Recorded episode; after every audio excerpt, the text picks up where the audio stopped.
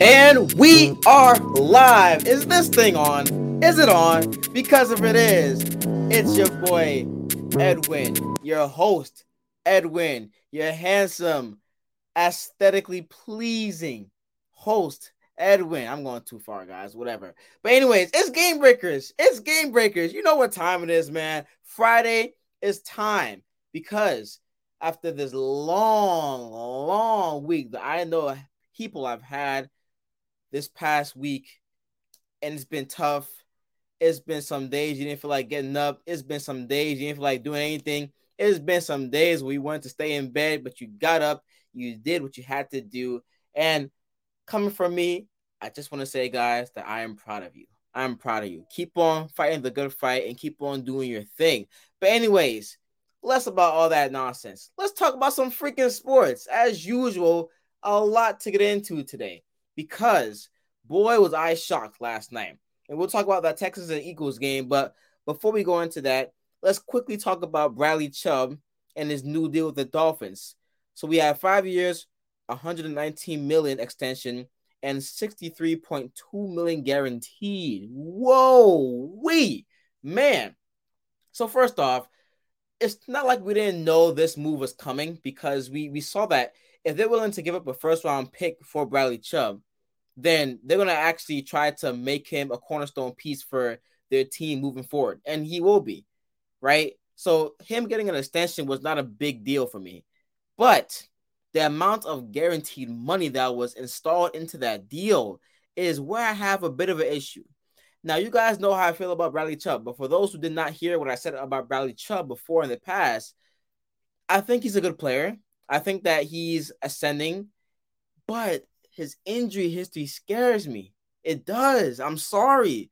It scares me to give him that much money guaranteed when I know there's been a couple of seasons where he has not played more than 10 games, you know, about eight games in two seasons sometimes, right? So I think that he is not a top five player at his position either way, because if he was, then I would have no deal I, I would have no problem with this deal. I wouldn't, even if he has some injury history, because we can see that CMC, yeah, his injury history scares you, but when he's healthy, he does what he does, and we've been seeing that the entire season so far of him just playing some great football. But Bradley Chubb to me is not a top five edge rusher or top five outside linebacker at his position right now.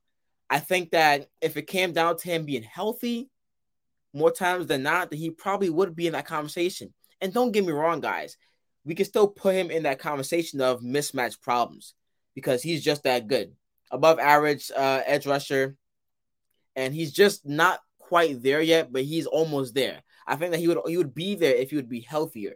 He would have more time to produce, have more time to create havoc for other quarterbacks, have more time to mess up the game plan for other opposing schemes and offenses. But he's not been healthy. So I can't really say that I'm, I'm ecstatic about this deal. I think that it's a good move for the Dolphins in the sense that you gave him a first round pick, the, the Broncos. So you had to extend Bradley Chubb. You had to. I mean, you can't use a one year rental for this guy after giving up a first round pick to get him for a guy that has an extensive history with injuries, by the way. So this move is not a shocker. But the guaranteed money, though, I think that if he does not live up to his expectations, it will come back to bite him, which it possibly could. But don't get me wrong. Do not get me wrong. Bradley Chubb is a young player. What was he? Only only 26 years old, I think, and he has the potential. And we're still speaking about his potential. He has the potential to still be a really dominant player in this league. You saw his first couple of games with Von Miller, and yes, he did have Von Miller on the other side. But when Von Miller wasn't there, he was still making some plays. He was still being a factor in the game plan for defenses, right? So he's going to be a game wrecker. Don't get me wrong. But can he stay healthy? That's the biggest thing. And if he does stay healthy, once again, Jaelan Phillips, Melvin Ingram, who has not played the best this year, but he's still there. Emmanuel Ogbah is still there. Christian Wilkins, Bradley Chubb. That D line is looking really scary, really scary. And the Dolphins, they sense that they have a player that can help them win games for the course or the duration of the seasons to follow. I mean, when you have a guy like Bradley Chubb on your team, he's a guy that can help you win a lot of games. especially when you have the defensive talent that you have on your roster right now. So there's no reason why we can't count the Dolphins to be a contender moving forward. You know, Tyreek Hill, Jaylen Waddle, Tua is is playing much better. I mean, he's had some some spurts of why I still don't believe in him, but for what it's worth, he does have the talent at his disposal. Mike McDaniel is also calling up a good game. He's not a bad head coach so far. So we've seen in the past couple of weeks at five and three. So I'll give them the credit. I will. I will give them the credit. But it's all dependent on how Bradley Chubb can stay healthy. And if he does stay healthy, he can help this team win a lot of games and be a factor in the in the AFC, which is pretty quarterback dominant right now with Justin Herbert, Patrick Mahomes, Josh Allen, um, Derek Carr, if you want to add him to that mix, I guess, Joe Burrow, Lamar Jackson. So all these quarterbacks that you have to face, you need to get some pressure. And Bradley Chubb is a guy that has been what top three this year in pressure rate. So he should definitely be able to help you guys get some more pressure and give you guys some more distinct looks to help you win some football games. So we'll see what happens. But now let's dive into the Texans and Eagles. What the hell happened in this game? The spread for this game coming in was what? I think it was 12 point no 13.5. It was once 14. For some reason, Vegas said we're gonna make it 13.5. Still did not cover regardless. But my prediction was the Texans would get smuggled in this game. They would get blown the F out in this game. They would have no chance. The matchup problems that were to be posed against them would be real in this game. I mean, you look at last week, they couldn't stop the run. They had no passing offense. And by the way, coming into last night, no Brandin Cooks. He was supposed to be traded already. A guy, and by the way, Brandin Cooks is a veteran that I really respect a lot. I really do because when you look at his duration of his NFL career and what he has been going through as far as just being traded multiple times, I think that if he would have been traded again, he would have been the most traded player in NFL history for what it's worth. So he has been a guy that has been professional, and that's what you can ask for a guy of his caliber, right? And has been steadily productive for a team that has not been winning football games, that has had some questions at the quarterback position in recent years, has had nothing going for them, multiple coaching changes, and he has just stuck through it. But he, at some point in time, can get disgruntled, and it's it's obvious. You can see it, and it's understandable. Why? Because Brandin Cooks doesn't want to play on a losing franchise doesn't want to play on the team that eh, has the worst record in the NFL right now as it stands. You know, so him not being traded is very disappointing to see because I felt like he could have helped out a couple of teams that needed some receivers, the Green Bay Packers, Dallas Cowboys, but the Texans are crazy. I heard I heard that they were asking for a second round pick and a fourth round pick for Brandin Cooks, in addition to his 18 point 18 million was 18 point five, I think, or just 18 million guaranteed contract. Like, who's gonna accept that from Brandin Cooks right now? He's a good receiver, but 18 million guaranteed, as well as giving up a second round pick. He's a starter, but he's not that good of a player to give up a second round pick at this point of his career. Come on, guys. Let's be honest here. The Texans were playing hardball, and they it's it's evident that they like Brandin Cooks, but to try and get that type of compensation for him is not what I really expected to happen. So moving on to this game, yes, a matchup problem that I thought would be a big problem for the Texans, and they were actually coming out blazing, blazing in their sense at least. You know, so we have the first drive, the first, the very first drive. I saw some spurts. I saw some greatness from this Texans unit that I have not seen all year long against a very good defense, by the way. It was only nine plays, 75 yards, but a back of the end zone touchdown catch to Quitoriano. Who is this guy? And he made a tough grab in the end zone. So they're off and running right there. And what I did not envision happening was we, we knew that the only game plan for them to have against the Eagles that would possibly work was to run the football. But the Eagles are still good enough in that department. But the Texans rolled over these guys in that department. I mean, to give up 139 yards to Dameon Pierce is insane, considering who he's playing against, at least. This guy, Dameon Pierce, was running hard once again, breaking tackles, making plays out of nothing.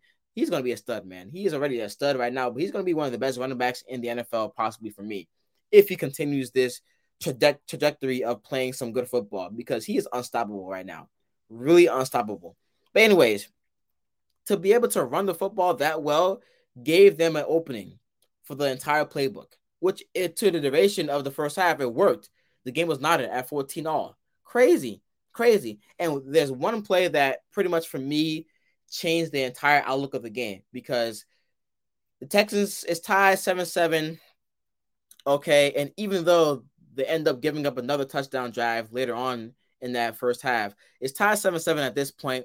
The Eagles look like the 7 0 team right now, 8 0 team that we all expected. They're coming out trying to take over the game. What happens? Steven Nelson causes a fumble on Jalen Hurts that keeps the Texans in reach. Now they go figuring out the next drive, but that fumble is crucial to at least keep you guys in reach and not to get blown out so quickly in this game. I thought that was really important. And by the way, Texas D line caused some problems in this game. Jerry Hughes, don't forget about him. He has been playing some good football this year.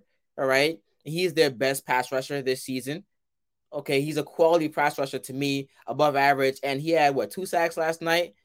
They made some plays. They forced Hurts to run out the pocket and to at least extend the drive by utilizing his legs, which you can see him doing regardless, and that's one of his strengths anyway. But against the Texans, you, you would think that they would be comfortable playing in this game. And so far, at least in that game, he had some instances of not really looking comfortable, looking the best. So kudos to them on that standpoint. But um, the game is tied all all. And you know, after a missed field goal by the Eagles that got him in field goal range, I'm not sure how he missed it, but it is what it is. Okay. And let's let's let's fast forward to third quarter. This is where the game changes for me. Davis Mills throws a pick when the game is tied um, in the middle of the field to Gardner Johnson. I don't understand why. And you know, guys, every time I say this, I, I just I, I'm really just baffled by what I see sometimes because I don't understand why. It looked like there was some miscommunication between him and the receiver. Maybe he wanted the receiver, I think it was Chris Moore. He wanted him to to stop because he felt some pressure, but he wasn't even looking his direction. You know, so he just threw the ball up for grabs in the middle of the field, and Gardner Johnson just being there because he threw it straight to him, picked the ball off, and the Eagles end up capitalizing off of that by going up 21 to 14 after that AJ Brown touchdown. But it's plays like those that will never help you win a game against a good team. When you are a bad team, by the way, like you have to be damn near perfect. And for the most of the first half, they were almost perfect for what they have been this season. But when you have a drive like that, and you you end in a, a turnover, by the way, in your own half too, doesn't look the best doesn't look the best at all. You know, um, and Javon Hargrave, what a game he had. What a game he had. I know the Eagles will kind of like push back away as far as just the trenches in the, in the defensive line department, but Javon Hargrave, three sacks, three tackles for a loss. Well, he had like what, uh, three QB hits, or maybe I forget how much. He had a lot. And for a guy that had didn't really work out in Pittsburgh, you know, it is what it is. Didn't work out in Pittsburgh. I get it. But he has come to the Eagles and he has changed his entire demeanor on the field. I mean, he has been playing a different caliber style of football, which is dominant. Dominant, guys. Dominant. You know, so I got to give him credit. I really do. Got to give him credit because he has been working on his game. And for what it's worth, only a third round pick has been steadily productive for the Eagles since coming to them. I mean, we'll look at his stats from the past couple of years, right? Last year, Pro Bowl. Pro Bowl, 18 QB hits. He has 7.5 sacks as a nose tackle, by the way, as a three technique nose tackle, whatever you want to call it. All right. The year before that, his first year in Philadelphia, 4.5 sacks. I think that was the year that he was traded to the to the Eagles. Yeah, 4.5 sacks. Um, and also and in total, 8.5 sacks for, for the most part. But this year, already six sacks, eight QB hits. Javon Hargrave has been playing like a monster this year, a monster. So he should definitely be a nod for the Pro Bowl this year if he continues this trend tra- tra- trajectory of just playing upward and whatnot. But you know, the game just gets out of hand in the sense that the Eagles take over.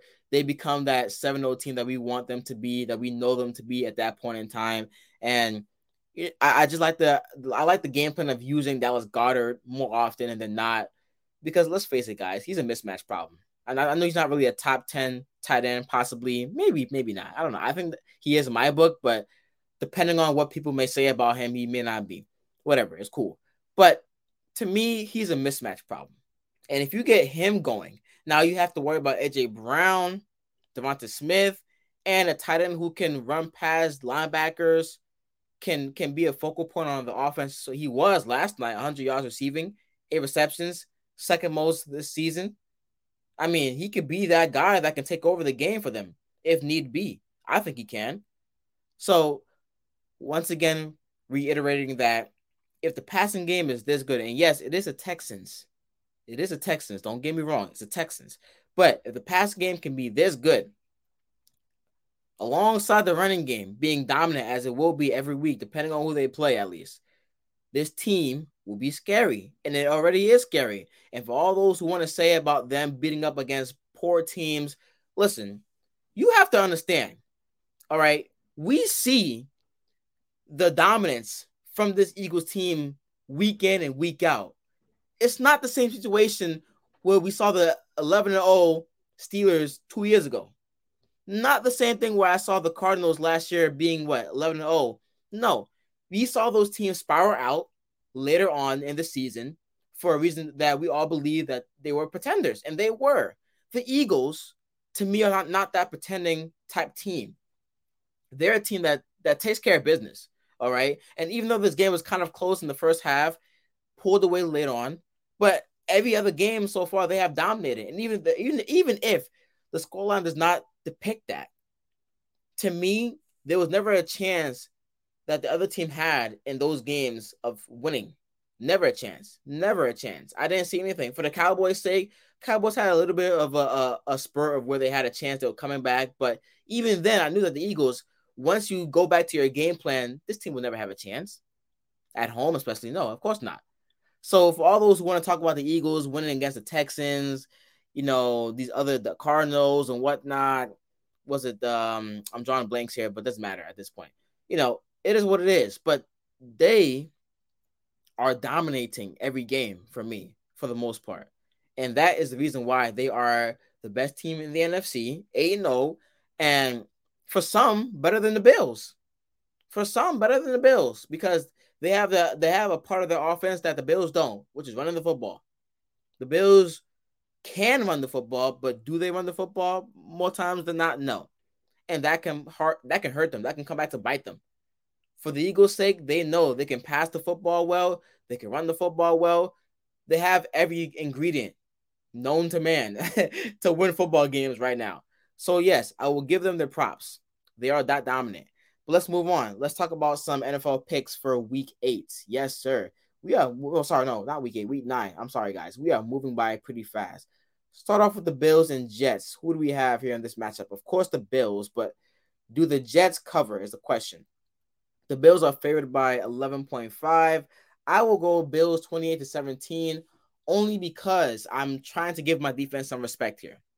You know, and I would give them more respect if my offense was confident enough to move the football as well as we possibly can be if we don't make mistakes, turn the football over, you know, those three and outs that we don't need in games where we need to try and win against good teams. You know, that's what happens. But I don't really envision us trying to move the football as well enough to stop our defense from giving up too many points. So that's why I'll give the Bills 28 points. Um, but with a cover, they just miss it. They just miss it and it's very disappointing once again because I would I would have taken six and three at the bye, but five and four. Oh boy, man, that loss to the Patriots last week really effed me up, guys. Really effed me up. But it is what it is. All right, Chargers and Falcons. Okay, so this game right here is going to be a toss up for me.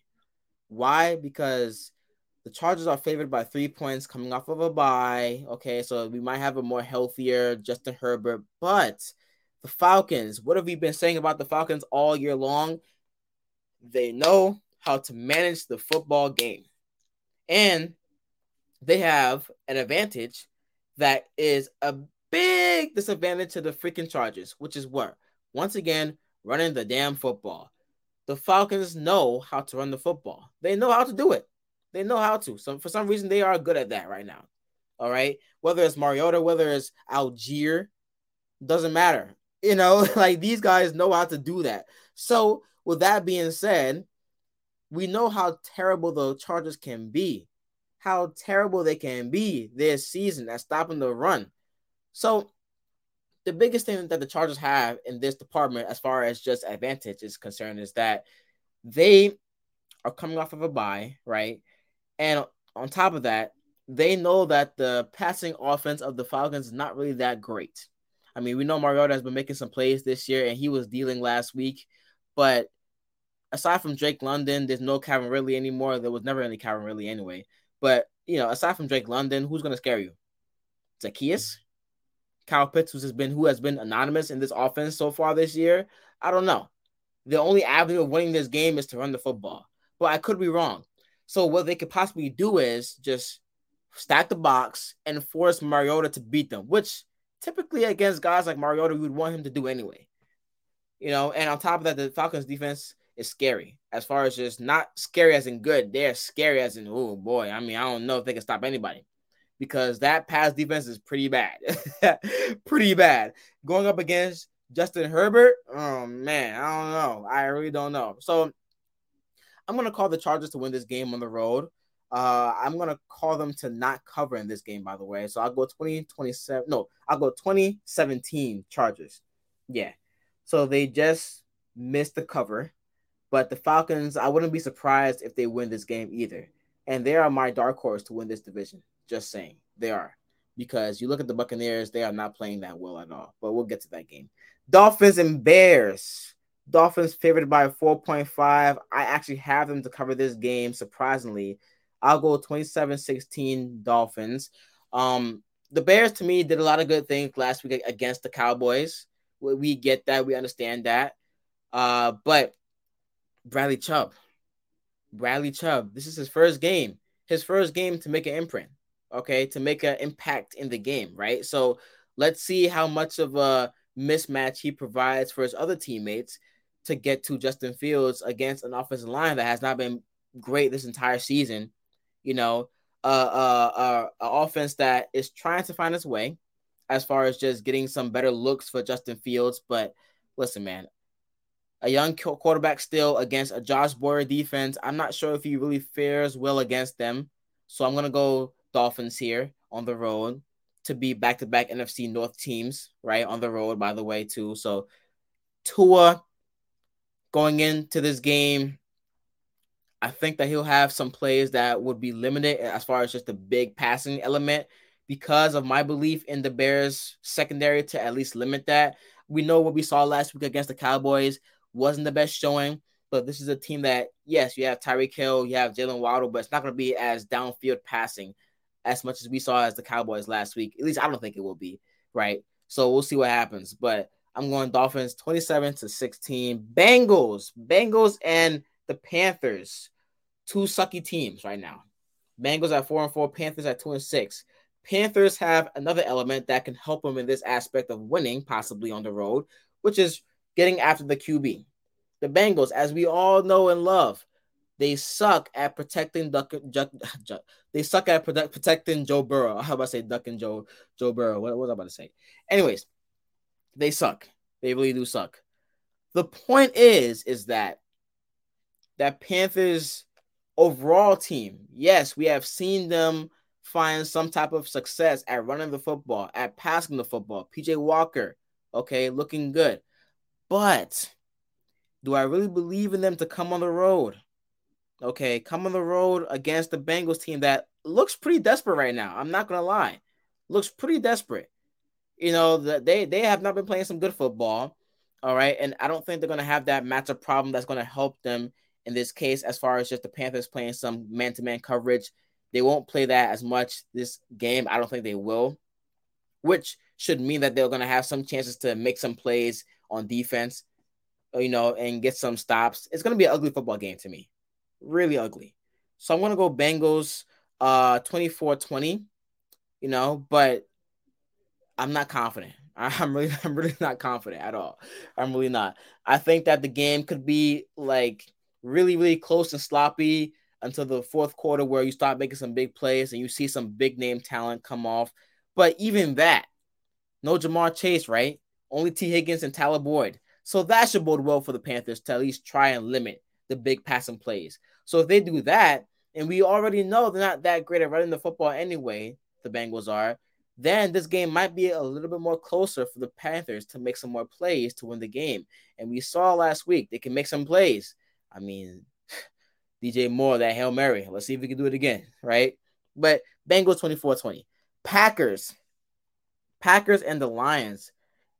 Coming into this season, right? After you saw the first game, maybe the first couple of games for the Lions standpoint, well, they were playing some good football. They couldn't stop a cold on defense, but they were playing some good football on offense. It looked pretty good. I was thinking to myself, you know what? They might actually be competitive in these divisional games. Eh, not really for the most part, but these two teams are coming off of what five five straight losses, four straight losses. Damn, it's been that bad. So one of these teams has to win, unless they decided they want to do ties, whatever. But Lions are home. Packers, the biggest thing for them is that defense right now. That defense can limit some of the big passing plays that the Lions possess. Um, I, I do still think the Lions will be able to move the football considerably well because they do have a, a still good offensive line. You did get back last week, D'Andre Swift, so he should be a big boost. Um, Jamaal Williams is still going to be there, so they can run the football on this unit.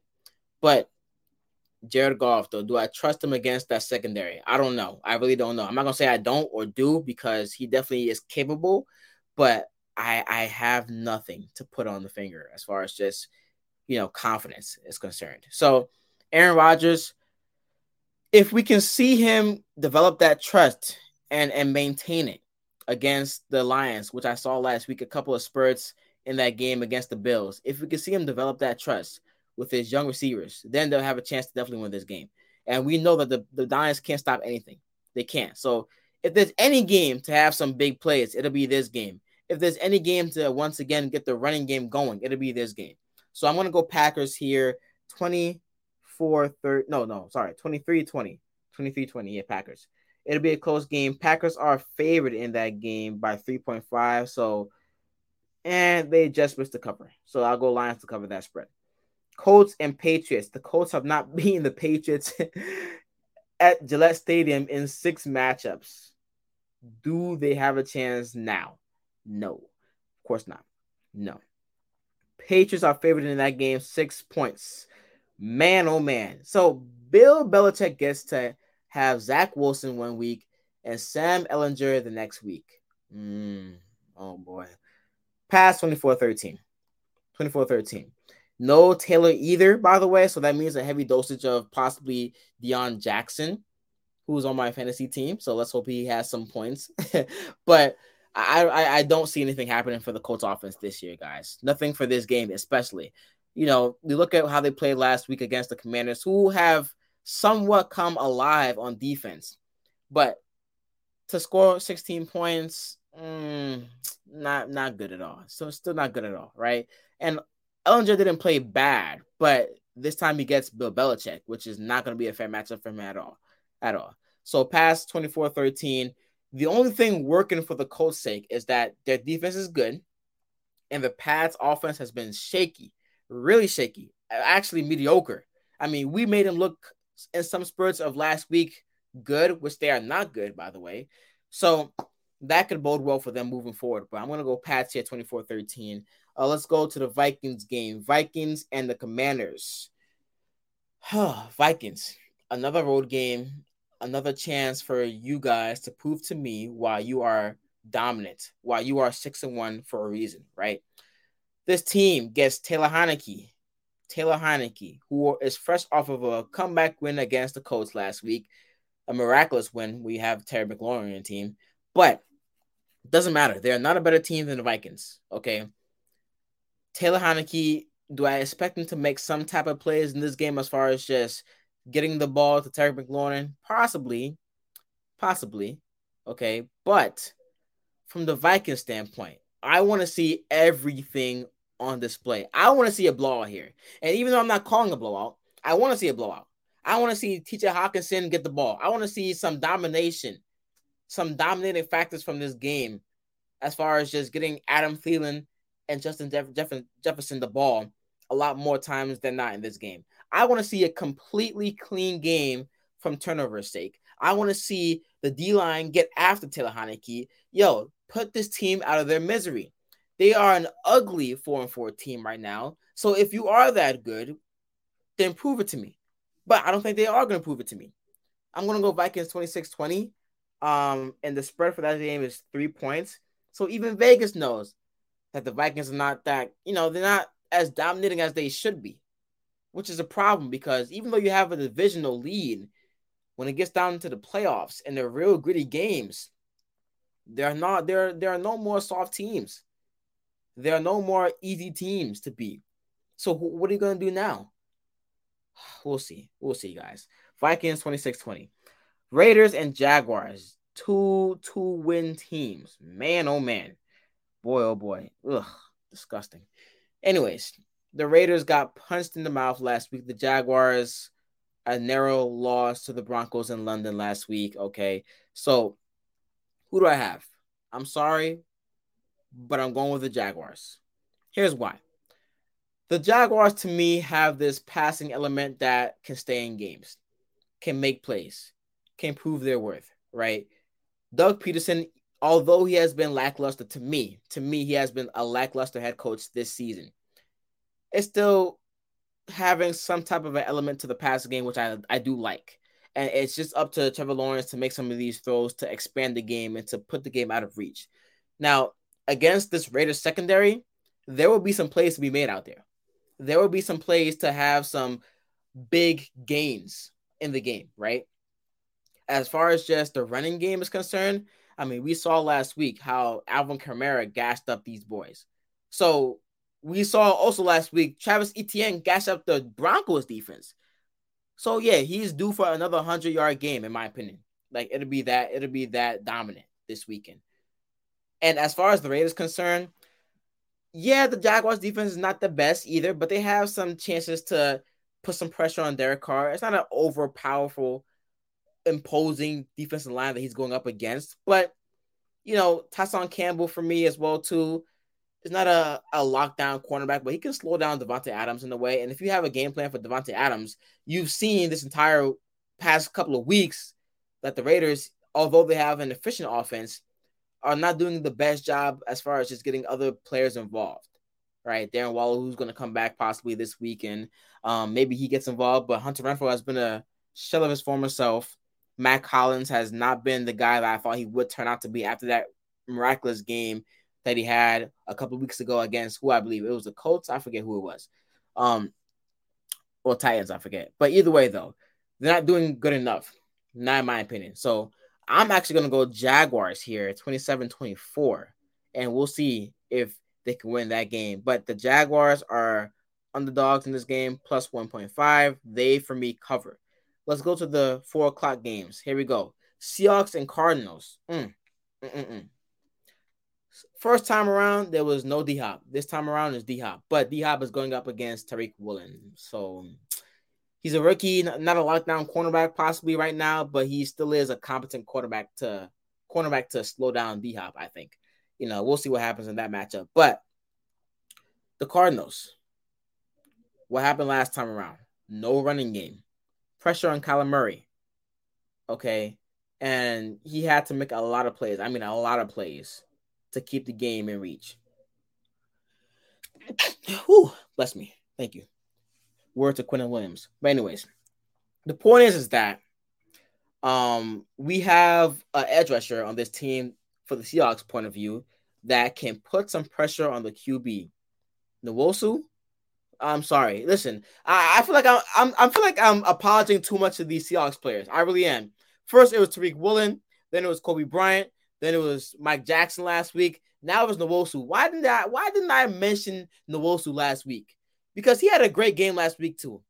Okay, he had a really dominant game last week too, putting pressure on Daniel Jones. This time around, he can do the same thing. He can. So I look at the Seahawks point of view.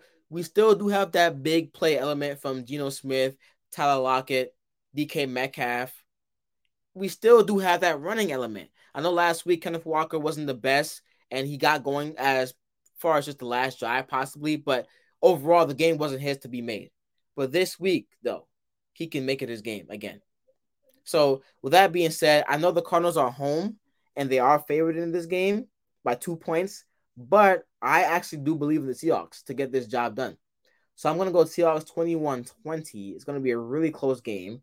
Um, but if I see some um, of what I saw last time around when they first played, then I definitely do believe the Seahawks have a chance to win this game. So, we'll see what happens. All right. Buccaneers and the freaking Rams. You couldn't have told me a couple weeks ago that this would not be a, a really great primetime matchup. And right now it's not. Two three win teams in what, eight weeks? Oh my gosh. This is to be sloppy. It, it will be sloppy. And these teams once again are, are much more desperate than they were last week because last week they have lost. They've lost the past couple of weeks for the most part. So yeah, they're desperate for the playoff sake. But who wins this game? I got the Buccaneers winning this game 16 to 10. Why? Because, guys, because yeah, we saw some uh something from the Bucks unit as far as just coming alive from the offensive standpoint against the Ravens, but once again, it's the Ravens. We did not forget the Ravens give up some big plays in that defense when they play this time around, a Rams front, a Rams defense in total that is much better, has been playing much better, and right now is top 10. So yeah, it won't be as easy to make plays against this unit as it was the past couple of weeks against other units. Um, and I, do believe that the Rams will have a chance to put pressure on Brady. Leonard Floyd, Aaron Donald is still there. So don't get me wrong, these guys still are mismatches, even if the team is not playing the best kind of football right now. But for the Rams' sake, the reason why they won't win is because there's no Cooper Kupp, I believe. Well, he has an injury, I think. So he's going to be hobbled, which means their whole offense is done. the whole offense is done. If you have no Cooper Kupp, there's no offense on this team because it's so disappointing to watch week in and week out. Sean McVay not drive up, not like not draw out any plans to get guys like Allen Robinson involved and he is back in his day a number one receiver on any team for the most part. But he hasn't been getting a focal point look for me in pretty much any game this year. So, do I have any confidence to believe that they're going to try and get him the rock early on in this matchup? Possibly not. Possibly not.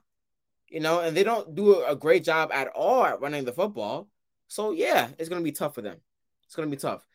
Um, and I do think that Matthew Stafford is being bothered by that elbow. And we saw last week that he was put under pressure a lot in that game against the Niners. This week, the Bucks come in town. The, I mean, they're home obviously, but the they go on the road to a Bucks team that that that still has some pieces there to put pressure on the QB. So I'm gonna go Bucks here, 16 to 10, but a really sloppy game, a really sloppy game against teams that are desperate to win because let's face it, guys, these teams want to make the playoffs. It is still kind of, I wouldn't say it's early, it's still like a chance, but every game, every week that passes by and they're losing games diminishes any chance they have to make the playoffs. So, and as they lose their games, the other teams that we have not expected to win these games, the Falcons, the freaking um Niners who are injured, the Seahawks, by the way, who are playing some good football, they have chances to win the division. they have a great chance to win the division if they keep on winning games. And these teams, such as the Rams and Buccaneers, keep on dropping these close games. All right. Last but not least, on Sunday's matchup, we have the Titans and the Chiefs. The Chiefs, Patrick Mahomes is 0 2 in the regular season against the Titans. Can you guys believe that? Now, this is going to be a game where we can't have a, a, a all game dosage of Derrick Henry to win you the game. Of course not. Andy Reid is too smart of a coach. Ryan Spagnuolo is too smart of a defensive coordinator to really let that happen. So no, if it's Malik Willis, they're gonna struggle a lot in this game. But I, do believe that it may be Ryan Tannehill to come back into this game and be healthy enough to play, where they're gonna have something on offense to at least give the Chiefs something to think about. You know, so in that aspect, they have a chance. But if it's Malik Willis, you can't win any game, dude, by throwing 10, 10, 10 balls. Like, no, it's not gonna happen. It's not gonna happen at all. Um, but the Chiefs, though, the biggest thing here is to stop the run. Obviously, you stop there, Henry, you win the game. you stop Henry of getting 100 yards, you win the game. And even if he does get 100 yards, if you make the offense one dimensional, which is the point I'm trying to make here, you win the game. Okay. We saw last year that Derrick Henry pretty much took over the entire game. They had no answer for him at running the football and also as, as, as far as just being like a decoy for the offense. I mean, that Chiefs unit last year, I mean, that was during a time where they had some issues going on on offense and Patrick Mahomes wasn't looking the best and he was making some throws that was like, what the hell are you doing? type nonsense. And in that game, they had these different looks that were given to them by the Titans that caused them to lose focus, and that's how they got blown out in that game. But this time around, they're home, different type of game. The Chiefs are rolling. The Titans are still a good team, but you know, it's not the same kind of feel anymore. So I'm gonna go with the Chiefs here, 27 to 17 at home. It may be ugly at first, but I do expect the Chiefs to pull away late on in this game. And last but not least, the Ravens and Saints on Monday Night Football. Who do we have here? I have the Ravens. Got the Ravens. Why? Even though it may be a matchup problem, because that Saints unit, as I have said this entire year, is still a good defense to me. And by the way, they can still get pressure. We saw last week against one of the more quote unquote top offenses in the NFL as far as just being efficient, which is very true that the Raiders are actually one of the more efficient as, as far as the stats is concerned. They're one of the more efficient offenses in the NFL. Well, they got punched in the mouth last week. So, damn, that's what happened.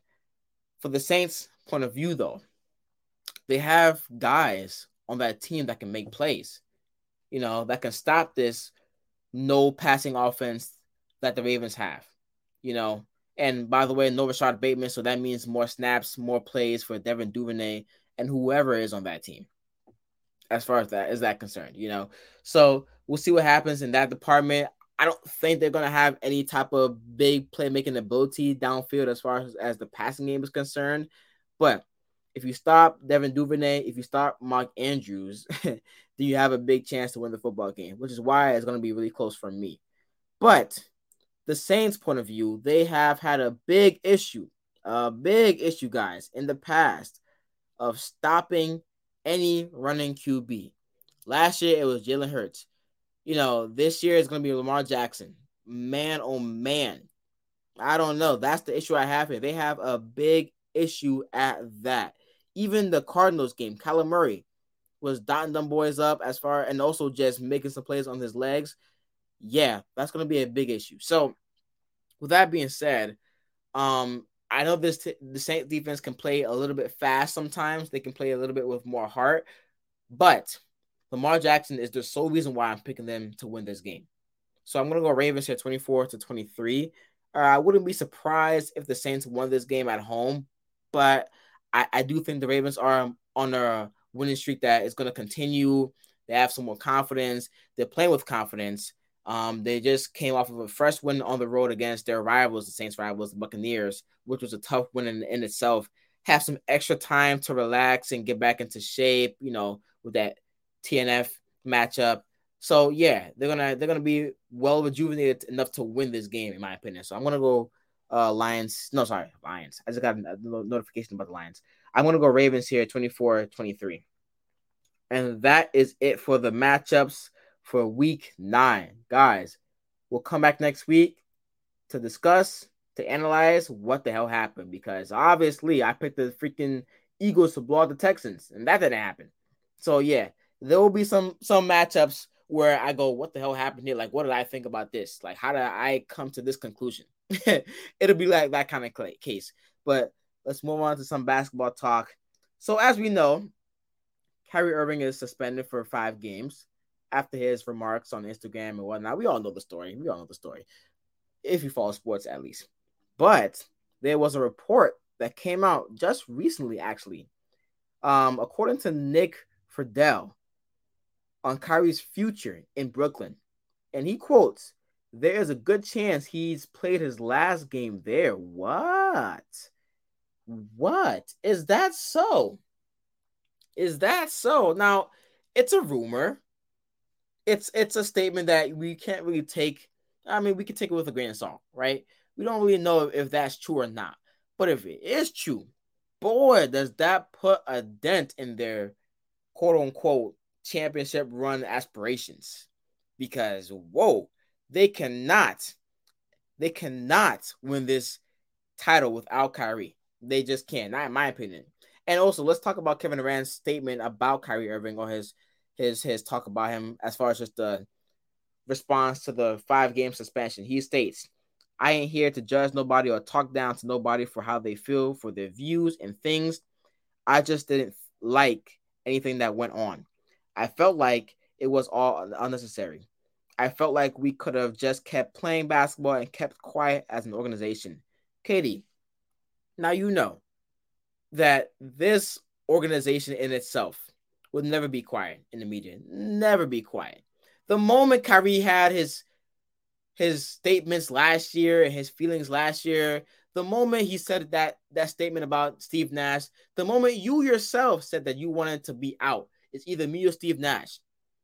Those moments tell me that the Nets will always have some drama. The moment the Nets inquired about Ime Udoka tells me they will never have any peace as, as long as you guys are on the team. So come on, Katie, let's be real here.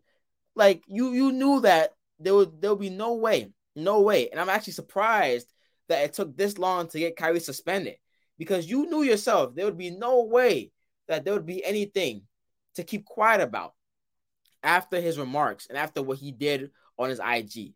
Come on now, let's be honest here. Let's be honest here.